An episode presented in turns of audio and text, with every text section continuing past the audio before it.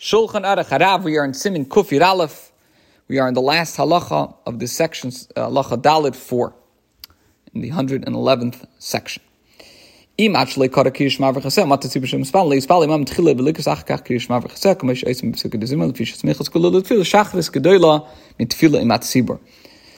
again, in this section, we're discussing the concept of smichas geula letfila, of, of placing the blessing in Ga'al Yisrael, in close proximity to the Amida. So, let's say somebody comes into shul, into a synagogue, and finds the congregation reciting Shemoneh Esrei, but he has yet to recite the Shema and its blessings. So he should not recite Shemoneh Esrei with them first, and then recite the Shema and its blessings afterwards, as is done with regard to Psuke de Zimra.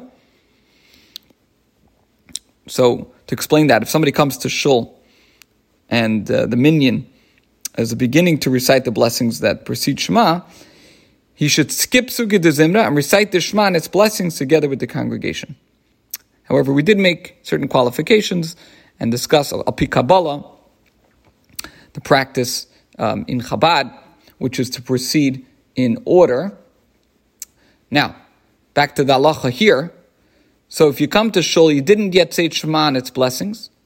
So he should not say Shemoneh Esrei first and then say Shema and its blessings later, later as Allah says to do with regard to, to Pesukei de Zimra. And the reason it's different is that the obligation to link the blessing Ga'al Yisrael to the morning Shemoneh Esrei outweighs the distinctive quality of congregational prayer.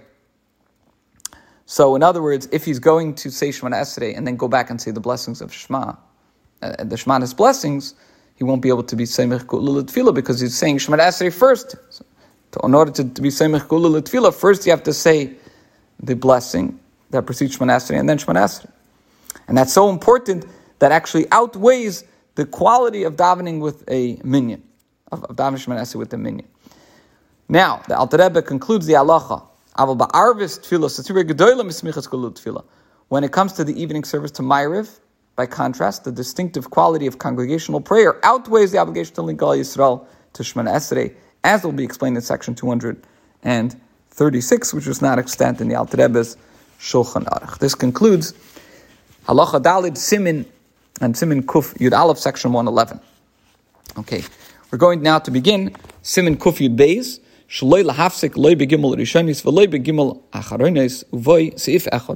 Section 112 discusses the prohibition to make any interruption in the first three and last three blessings of Shemoneh Esrei. Halacha Aleph 1. Kuf Chof Zkenim Kamanavim Tiknu Yudches Brachas Ala Seder. 120 elders, that's called the Anshe Knesses Hagadola, the men of the Great Assembly, among them several prophets instituted the recitation of the 18 blessings of Esrei in a certain sequence. Now, the first three, the first three blessings are placed at the beginning in order that one should open by setting forth the praise of the omnipresent. Gimel Rishon is laster shivchi shel makin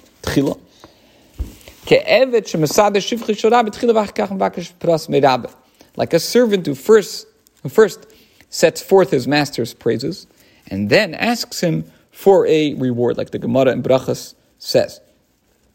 Now, the Gimel Acharonis, him ke'evet pras mirabe v'niftar loy.